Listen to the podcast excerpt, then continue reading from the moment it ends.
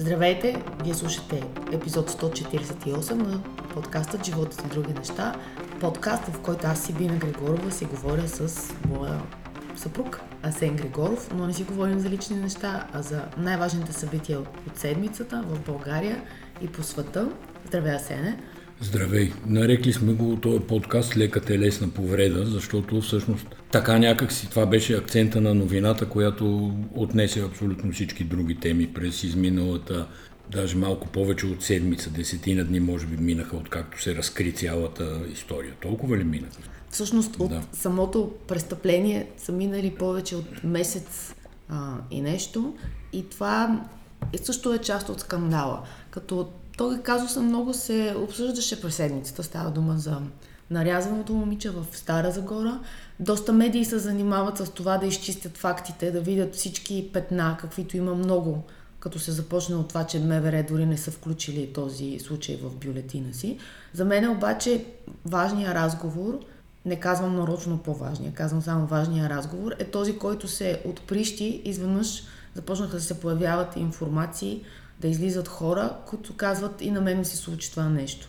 И до сега присъствала темата, не можем да не казвам, да кажем, че не е имало тема за домашното насилие. Дори съвсем наскоро беше, бяха гледани поправки в закона за домашното насилие, но никога с тази степен на ангажираност на обществото към един въпрос, който изглежда жизненно важен, защото наистина жени умират, хора умират. Тая тема всъщност за домашното насилие започна по парадоксален начин излезе в българското общество преди няколко години, когато имаше опит да се лансира и гласува така наречената Истанбулска конвенция.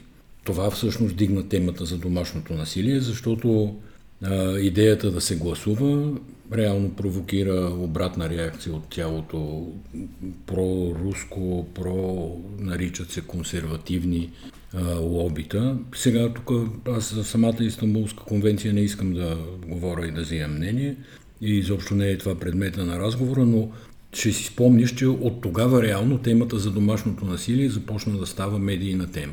Под една или друга форма, къде е уродлива, нали, заради превратното тълкуване на този документ Истанбулската конвенция, но от тогава започна усилено да се говори.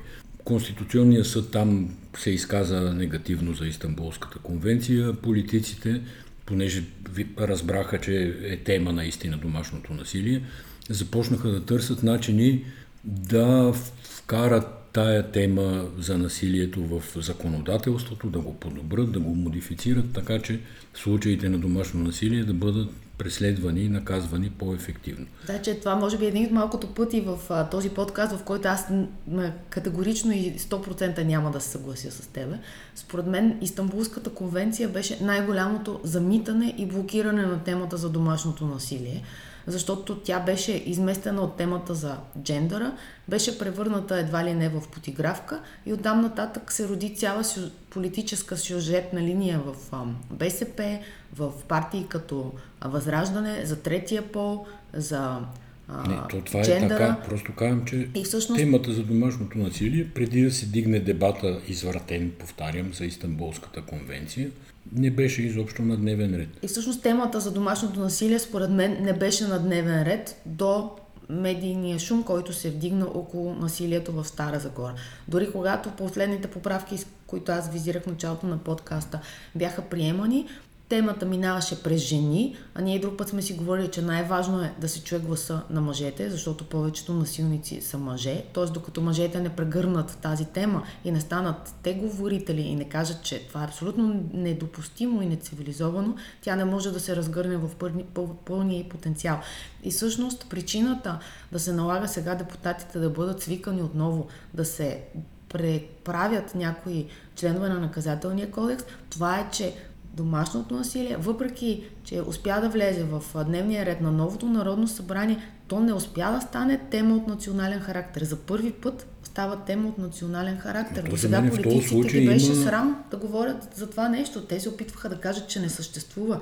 За мен в този случай има много по-голяма лупа и много повече теми, предостатъчно важни, излязаха на дневен ред. Това е как работят институциите, как работи МВР, защо прикрива някакъв случай, защо, както се разбира в последните дни, е прикривало доказателства или не е свършило до край работата с разпитите на свидетелите, не е установило поредица противоречия за местоположението на този човек, който нали, се смята за сега публично, че е извършител на съответното престъпление. Защо прокура, прокуратурата е поискала намаля, т.е. сваляне на мярката за неотклонение? Защо никой по-нагоре в тази иерархична прокуратура не е забелязал това нещо и се наложи сега да се иска оставката на заместник окръжния прокурор на Стара Загора? Защо унази съдийка с абсолютно неемпатично, безизразно лице, даже се поусмихваше така, като се опитваше да се оправдае и да каже защо е приела квалификацията на прокуратурата. Сега тук не влизам в юридически експертни теми, нали, хора казват, че да, тя като съдя не е имала друго какво да направи, след като прокуратурата е поискала.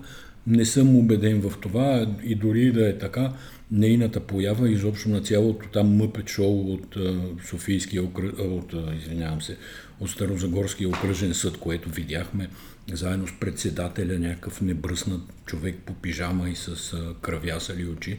Това беше жалко загледане, нали, да видиш ти една институция, окръжен съд на един от големите български градове, които изглеждат като някаква разпасана команда, фаната по, събирана по улиците и на такъв език говорят. Така че много повече теми излязаха покрай случая от темата за домашното насилие. Да, разбира се, престъплението е кошмарно, рязано с макетен нож и така нататък, ама и още неща започват да излизат, защото Стара Загора се оказва като някакъв Twin Peaks, ако си спомняш сериала, където нали, всички знаят нещо, всичко се пази в тайна и публично не излиза нищо. Излезе една миска там ден-два след като се раздуха случая някаква, в смисъл едно момиче от Стара Загора, което каза, че всъщност случаите с побоища, остригване, разпространяване на голи снимки са традиция в Стара Загора. Традиция. Вчера оказа се даже, че не е само Стара Загора. Вчера имаше случай, един си пребил гаджето и го обръснал и остригал във Видин. Тоест, изплува някаква субкултура ли да го нарека, не знам и аз как да го нарека, за която ние нямаме представа изобщо, че съществува. Всъщност най-лошото е, че тя съществувала, доста хора са знаели за нея, тъй като ти когато имаш потърпевши, имаш и някакъв кръг от близки хора, които са наясно. това е Twin Peaks. И, и търпимост. Това е най-лошото, че има търпимост, че едва ли не в това общество се казва, че да, случват се тия неща и те са част от живота, като лошото време, като лошото ти настроение, като това да хванеш грип. И сега говорейки се, говорейки по телевизията, говорейки чрез публични фигури, става, когато темата вече стана политическа, когато толкова много млади хора излязоха на, на протести, аз бях на протеста в София, който беше пред съдебната палата, имаше различни хора от тези, да кажем, които бяха на антиправителствените протести. Това бяха млади момичета и момчета, които могат да се асоциират с, с чисто поколенчески с жертвите, дори с, с, с, с насилника. Тоест хора, които искат да кажат, не, не, това, това не е окей, ние не сме съгласни да е така. Защото сякаш до момента най-страшното е, че се е приемало, че може да се случват такива неща. Може мъж от Пловдив да набие жена си с тенис ракета и да се споразумеят после, въпреки че казусът стана публичен и той да бъде осъден условно. А всъщност това а, при, при домашното насилие винаги се говори за 400 шева, 20 ени пробождания, щупена скула, нос, а всъщност травмата, психологическата травма, от това да живееш в стрес, от това да загубиш собствената си личност от, от страх, за мен това е разговорът, до който още дори не сме стигнали по никакъв начин. Децата, които израстват в такива семейства. И може би част от проблемите ни като общество, те се дължат на такива скрити, скрити деформации, за които ние не си говорим. И, и те политически трябва да бъдат отговорени, защото, както ти каза, от полицая, който не си върши работата, защото полицаите знаят ли как да разследват домашно насилие? Инструктирани ли са? Ма това е разследване да на криминално престъпление преди всичко. Не е ами разследване не е така, на домашно насилие. Жертвата изпитва насилие страх и не иска да говори. Не, виж, те ги викат по сигнал. Една тук е нарязана, остригана, тече и кръв. Те идват и това е криминално престъпление. И те започват да разследват криминално престъпление, в което би трябвало да са учени, обучени, да знаят какво да направят. Сега въпросът е, тия пропуски нарочни ли са или не са нарочни пропуските, които полицията прави? Защото излизат много версии. Дали тази му е била интимна приятелка, т.е. дали му е била гадже, или всъщност е била някаква служителка негова под една или друга форма. Дали е била част от там момичета за ескорт, решила е да нали, да прекрати тия отношения, затова е наказана.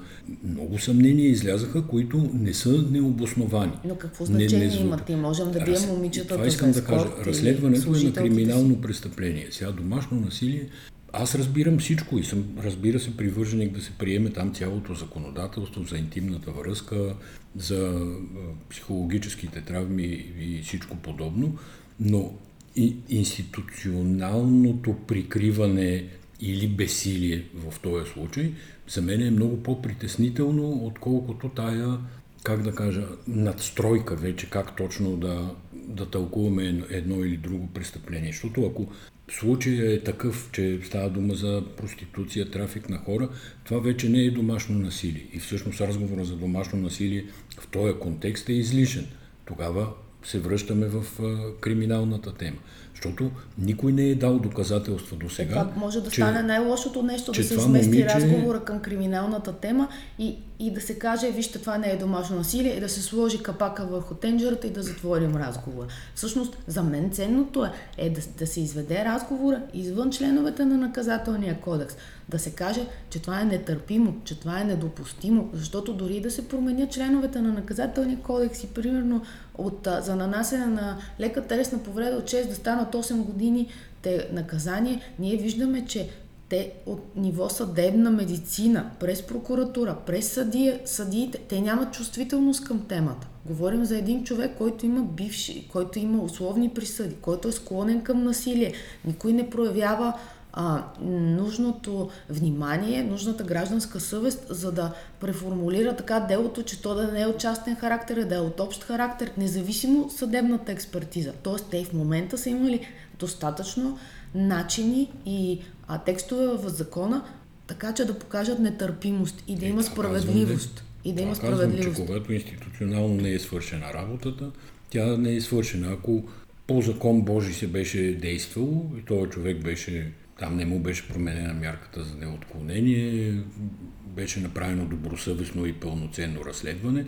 Сега щеше да е много по-лесно и да се знае много по-ясно какво се е случило и защо се е случило. Пак казвам, за мен конкретният казус не е толкова важен. Виждаш, че излизат всеки ден жени, които са Една е загубила бебето си, защото е бита. Друга имаше днеска случай по нова телевизия, в който се разказваше как една жена е убила мъжа си, след като той е горял, биел, гонел е на улицата по пижама през зимата, през нощта и тя в опит на самозащита го е наръгала с един удар и го е убила. И тази жена, представи си проваления живот след това, в опита си тя да се, да се запази като жив човек, който да си отгледа двете деца. Това са огромни трагедии и, и наистина е много важно то, те да се изговорят от, от абсолютно всички гледни точки, така че да стане ясно, че просто не може така. И да излязат колкото се може повече жени и да говорят за, за това нещо. Защото всеки ден в момента виждаме, че излизат нови и нови хора. И в тази връзка, а, може би под скандала на седмицата, това е интервюто на подкастъра Тото с а, Тити Папазов, който вади такъв случай от преди от 90-те години. Тоест, това е едно доказателство, че колко дълго време съществуват практики, за които ние или не знаем, или тези, които знаят, ги смятат за нормални, или пък просто си мълчат.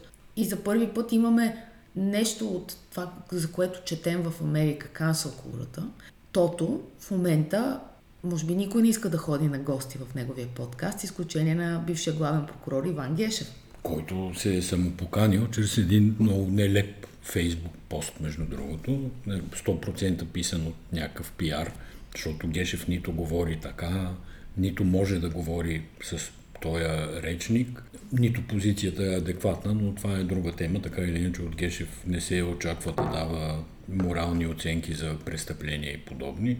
Той имаше възможност в служебно качество до преди един месец да реагира на всичките тия неща, нали? което но сега включително и в новото си битие на политик той тръгна с заявката за традиционните ценности, ако си спомняш. И заявявайки традиционни ценности, изведнъж ти да застанеш на страната на Тото, който се беше хилил по уникално просташки начин, докато Тити Папазов разказва как е обръснал едно момиче, за да я накаже, защото след като те вече нямат връзка, след като са скъсали, тя е имала връзка с друг човек, но Тити Папазов бил казал, че имат 4 или 6 месеца инкубационен период, т.е. няма право тя, след като вече не е с Тити, да бъде с други мъже. И това видео не само, че водещия се смее, но той е изрязал този отказ, монтирал го е отделно. И Майка има... му му била продуцент, което ме страшно ме изненада. Това е като тия мъже да живеят с майките си до 35 години. Тя му била продуцент и всъщност тя извършва, не знам коя е. Майка му е журналистка, затова да. може би вероятно му е а, продуцент. Мисля, че от Врачанска медия, ако говори за майката на Тото, не на, на Тити, Тото, нали? На, на Тити не я познавам майката. Както и да е това с така наречените инфлуенсъри също е голяма тема, защото една голяма част от тях са, представляват това нещо. Нали, някакъв криворазбран сеир, който те се опитват да правят, даже провокират, нали, за да са по-интересни, да има повече YouTube гледания, хората да си викат, е, гати, това как се смята. Даже не ми се говори колко е. Всъщност това, което направиха е инфлуенсърите, е да слязат на нивото на на средния зрител. Не са, което... не са слизали от никъде, те са си там. Да, да се, добре да претендират, че слизат на нивото на средния зрител, зрител в невъзможността си да се качат м- нито сантиметър по-високо. Да. И този тип говорене е най-вредното мога говорене. Мога да извада проблема с марките и продуктите, които ги да, спонсорират, защото из, смятат, че като има толкова... го всъщност хубавата част пак на този лош скандал беше, че имаше голяма реакция от хората в социалните медии. Много хора от Twitter писаха на спонсорите на Тото с въпрос, вие заставате ли зад този човек? Ама не съм видял спонсорите да нещо да са отговорили. Не, не си видял, защото може би не си следил, но всъщност... Добре, за това питам, понеже ти сигурно си следил. Да, а на мен беше много интересно, защото пак ти казвам, аз следя абсолютно всички реакции. За мен реакциите в случая са по-важно от самото разследване на, на казуса Стара Загора, което е много, много важно разследване.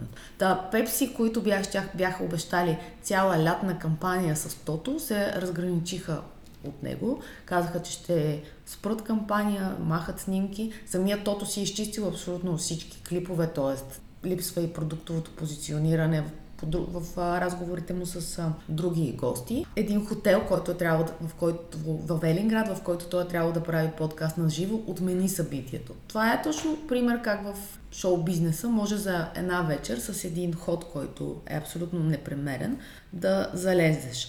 И беше въпрос на време, според мен, да се случи в България. За мен лично беше любопитно как ще реагират марките. И мисля, че половината за сега си замълчават и чакат бурята да отмине, а тези, които бяха в известен смисъл, може би пълназор, защото пет пепси трябва да си става дума за актуалната им лятна кампания, се принудиха да отговорят.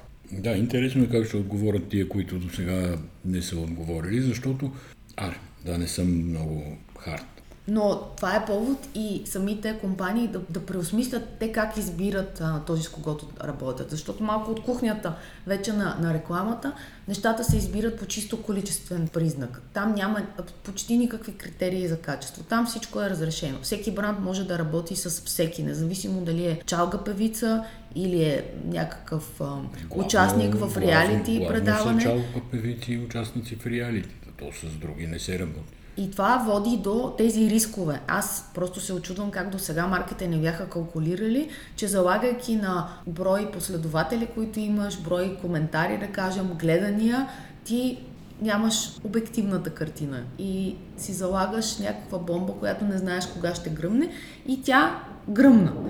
Правосъдие за всеки скъса споразумението с ПП и ДБ. За. Споразумение за. Става дума за конституционните значи, промени.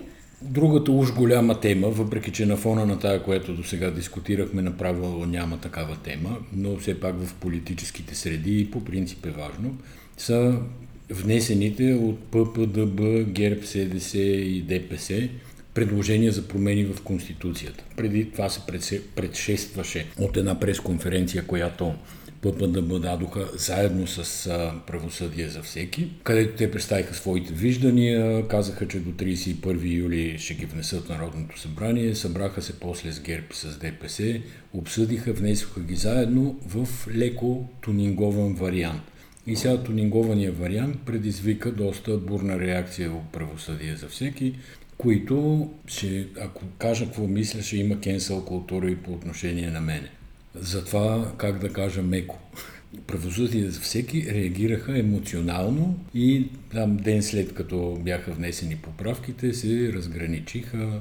Ама абсолютно как, правилно как, реагираха правосъдие за всеки, защото аз пак, може би за втори път в този подкаст, на втората тема не съм съгласна с теб, но правосъдие за, все, за всеки бяха ползвани като една значка. Независими експерти, които работят по темата за конституционните промени, с тях беше дадена пресконференция и те бяха а, още един гарант, че това са търсени промени. Защото една скоба отварям. Да кажеш, че конституционните промени са много належаща тема за българското общество е изключително трудно да, да въобще да бъде комуникирано. Въобще темата за правосъдието през реформите, ограничаване правомощията или мандатите на върховните съдии, тя е много важна, но тя никога не беше преведена на езика на потребителите, така да се каже, на това правосъдие, бизнес и граждани. Ами, Включително да, в случая с Стара Загора и казвам, контрола върху прокурори пропаст, и съдии. Всъщност протеста, протестите, многобройните, многохилядните срещу случката в Стара Загора си е протест за съдебна реформа. Така, но, така това, е. но това не се разбира. Но никога не беше обяснено. И, и не се прави политик. връзка не се прави връзка между тия протести и кухото политическо дрънкане за съдебна реформа, което се води от другата страна. Има пропаст между тия две неща. Но за правосъдие за всеки имат право на мнение. Това е безспорно. Излизат и си казват мнението. Това е окей. Okay. Но вече късане на споразумения, разочарования, нали, това са емоционални елементи, които не знам те дали нарочно вкарва, за да изострят или са, да кажем, малко по-големи идеалисти, отколкото ситуацията предполага, така ще го кажа меко, защото правосъдие за всеки са неправителствена организация, която абсолютно съвестно, съм убеден в това, работи за съдебна реформа. Но те не са се явили на избори, не са народни представители не носят политическа отговорност. Ама не може всеки, нали, който така? разбира от някаква тема, за да Чакай. бъде признат за авторитет, да се използва неговата, не, не, неговата не, експертиза, да се явява на избори, да влиза в парламента, не, за да угоди на такива не, като не им отричам авторитет но те не могат да очакват, че всяка буква, която те кажат по отношение на съдебната реформа, се приема като чисто злато и ще бъде гласувана от 240 депутата. Ма какво естествено, че, чисто злато? Естествено, Това е че всеки... Е, ма добре, но... Добре, ако... нека да кажем всъщност за какво нали, става дума. Тебе, те казват, че на чрез... тебе не искам да ти обяснявам. Ти по-добре от мен знаеш разликата между експертност и политика. Има огромна разлика. Те казват, че чрез въвеждането на възможност за два последователни мандата на главния прокурор и на председателите на ВКС и на ВАС, формално срокът им беше съкратен на мандатите от 7 да, на 5 7 години. На 5, Това два мандата. 2 по 5, да, да, прави 10, 10 години, но... което означава, че се удължава вместо, дава се опция той да бъде удължен, дава вместо се опция, да е, да. Именно да е тук се крие ключ от масето, че се дава опция. Сега, ние, знаеки как се движат нещата в а, българската политика, там и съдебната власт, която... И, нека да кажем и другото. И те казват, че на главния прокурор всъщност се дава по-голяма възможност за намеса в работата на прокуратурите на ВКП и Върховна, Върховна административна прокуратура, както и в ръководствата на заседанията на новия прокурорски а, съдебен съвет, защото те вече се разделят на квота на съдиите, не квота, а на, на съвет, съвет е, на че ще има спорове по тия текстове, но Конституция се промени в Конституция се приемат на три четения. Има избрани политически сили, които са отговорни за това какво и как ще гласуват. Тоест, те първа започва, с извинение за глупавата дума, те първа, сега започва, предстои да се гледат а, въпросните предложения за промени. Ще минат на три четения. Вече нали, Пеевски се обяви там срещу двата последователни Така, мандата. и стигаме до въпроса, че всъщност реакцията на правосъдие за всеки. Имаше обществена реакция, имаше и политическа реакция. И политическата реакция е в лицето на Делян Пеевски, който излезе. А е ясно, че Делян Пеевски е човек в ДПС, който заедно с Хамид Хамид, водейки обаче а, всички преговори, той, той решава какво да стане според мен в, с а, конституционната реформа. Излезе Делян Пеевски и какво каза? Каза, че харесва идеите на правосъдие за всеки. Тоест, имаше ли смисъл може от да е тяхната казал, акция? Може, ми, това не е ясно, защото Пеевски може да е излязъл да каже така, за да ги компрометира. Политиката е сложна история. Напротив, Ще Пеевски беше първият човек, който като политик, т.е. не човек, беше първият политик, който политически формулира, че трябва да бъде търсена отговорност от съдиите през Висшия съдебен съвет по случая Стара Загора. Тоест в момента Пеевски казва правилните неща по делото в случая с Стара Загора и по Конституционния съд. Той просто излиза. Не мога да разбера защо човека с ам, санкция по Магницки е взел тази роля, но, но ако другите политици са достатъчно хитри, те трябва да използват това нещо. Те трябва да видят, че той действа по този Не, начин. другите А политици иначе- трябва да са бързи в взаимането на, и решителни в взаимането на политически позиции, защото политически тук правилни позиции. никой нищо не зае в края. Но, но аз виждам, че новата опорна точка, което го казвам без грам лошо мисъл, нямам предвид като руските опорни точки, та, виждам, че новата опорна точка е, че да, ето Конституцията има три четения, а всъщност когато се гледат промените в наказателния кодекс, свързани с домашното насилие, там пък има две четения и дори да го внесем не съвсем окей а, някой член, а, или законов текст, както в случая, каквито в случая са критиките за интимната връзка, или в Конституцията ти даде пример за трите четения, всъщност в зала биха се изгладили нещата. Много е важно да се говори, много е важно публично да се Не, изговарят никой не тези казва неща. да не се говори. Аз просто Не бих разчитала на зала. реакцията нали, за напускане на споразумение, късане на договори и всякакви подобни ми се видя прекомерно. Даже Това бих, бих казала, че аз ако съм на място на продължаваме промяната демократична България, бих помолила правосъдие за всеки да реагират по този начин. Нова технология за реденето на жълтите павета. И свършихме ли С- сменяме рязко. съдебно... Ами мисля, че достатъчно говорихме. Също всичко това беше, бе- бяха съдебни истории. От Стара Загора до конституционните промени. Всъщност това всички, всичко са съдебни теми. Да не обсъждаме менталитетните характеристики на хората с, отстриг... с остригването, рязането и така нататък. Не, според мен няма, няма смисъл, защото това са някакви вариации на насилие, което може да има много форми и няма смисъл да изговаряме Може, но в външния случая вид на... няма много форми, има една форма, но добре, както и да е. Дай да видим дали ще се докаже изобщо, че този човек е извършителя, пък после ще говорим. Има ти пак отиваш към частния случай, който просто е един от, в море от, от много такива. Не, частният случай в смисъла, в който тук искам да кажа, нали, тия с татуираните Ботев, Левски, свобода или смърт и така нататък. Да, протеиново, те, с- да, такива, протеиново анаболните хора, те са преобладаващ типаж сред постолюдието и общо взето задават някакъв тренд. И това е техен тренд. Добре. Да, но те задават такъв тренд, защото те на много, в много публични канали виждат себе подобни. Тоест, това е нещо, което те смятат, че е окей. Но нека да минем на жълтите павета. Това е една любима тема на Спаси София. Мисля, че те го извадиха. Това може да стане уникално строително шоу от реденето на жълтите павета. Такова строително политическо комедийно шоу, защото честно да ти кажа, нали, без да съм инженер и никакъв специалист по строителни технологии, половин Европа е с павета и не виждам никаква особена сложност в реденето на павета. Така, новата технология, прочел ли си, сега са се появили винкели С с, формата на, на обърнато те, които няма да се виждат. Да. Според мен то ще има фуга, как няма да се виждат. Нали? Обърнато те означава, че имаш една... Да бе, една основа и нагоре стърчи една... Да, хоризонтална и вертикална част и вертикалната част се пада между, между паветата. Та не ми е ясно как няма да се вижда, но те сами си вкарват автогол с това, защото утре другите ще, ще, ще тръгне оглед къде точно са подредени винкелите. Но това, което ми беше по-интересно е, про- промяна има и в ползвания пясък за подложка и за фугиране. Пясъка вече а, е трошен с определена зърнометрия, тъй като нямало български стандарти или имало само общи стандарти, затова бил взет, чакай малко, британския стандарт за зърнометрия на пяска. Според мен е това цял научен колектив от БАН е работил по това каква да е зърнометрията, какви да са винкелите и така нататък. Абсолютно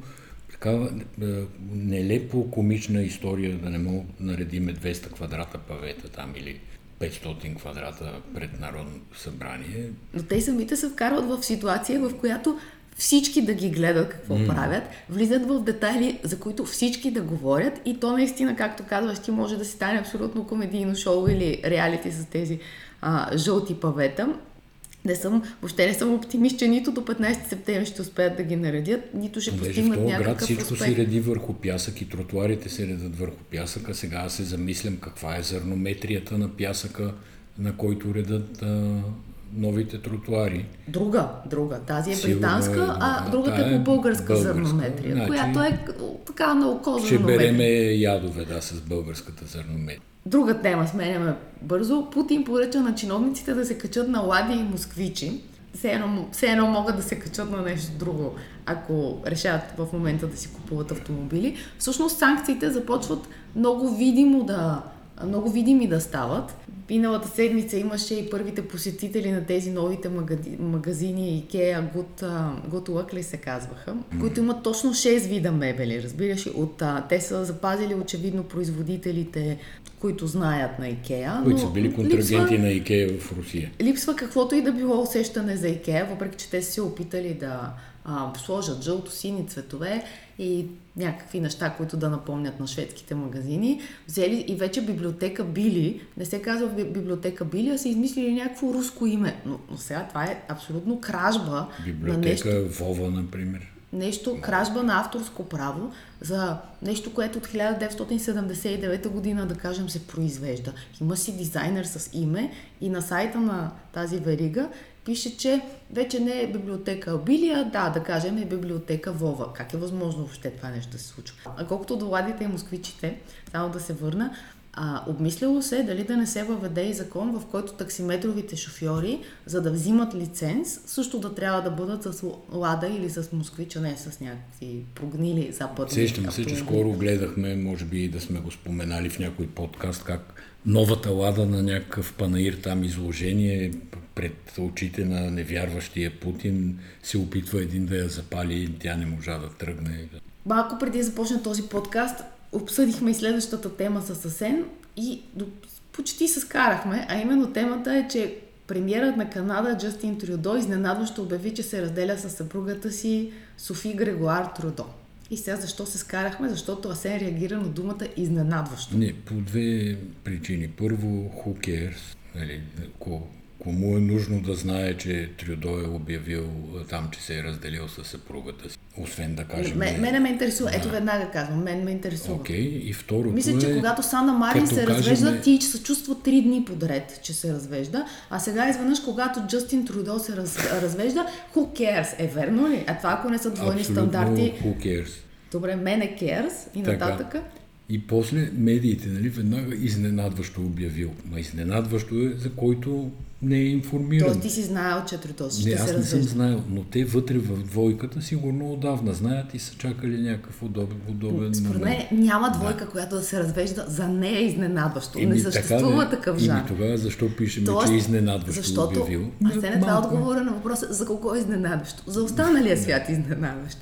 Сигурно съм- Останалия свят си е мислил, че по цял ден разсъждава тия Трюдо и, как се казва, Софи Грегуар много добре си живеят и да не би да вземат изненадващо да се разделят.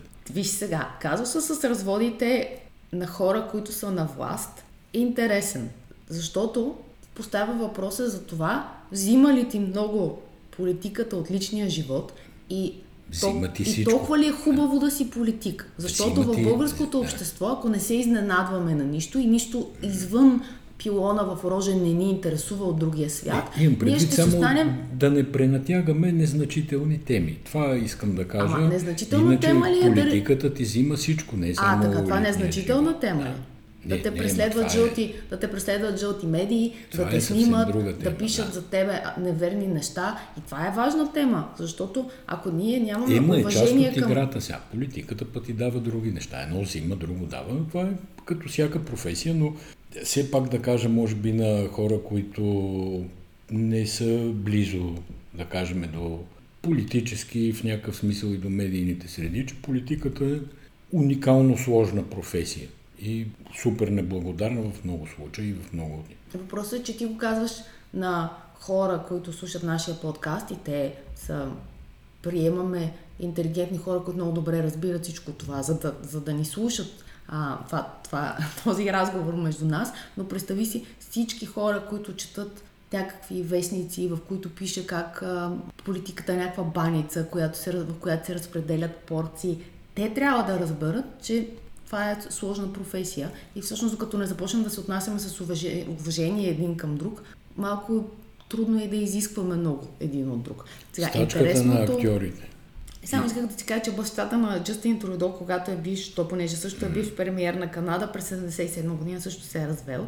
Не знам дали изненадващо или... Бащата на Трудо също е пил вода, както и Джустин Трудо пие вода. Да, но не всички, които пият вода, се а, развеждат. Стачката на актьорите и филмовите работници в САЩ. Тук си сложила тема. Аз да ти кажа, като гледам напоследък а, сериалите, които се опитвам да гледам, но не мога, мисля, че те са в стачка доста по-отдавна. Такава необявена стачка. Не ти харесва качеството на последните продукции ли? Да, не ми харесва. Не е добре. Включително този хайджак, който гледахме. Гледахме, гледахме и последният епизод беше леко... Последният епизод беше много слаб. Ние с, с тебе не го обсъдихме, обаче беше голямо разочарование. Ти очакваш на края на финала вече да се вдигне съвсем разказа, а то изведнъж абсолютно преземяване, като да използвам аналогията с, полета. Да. А стачката съм е сложила, защото всъщност кое е интересното?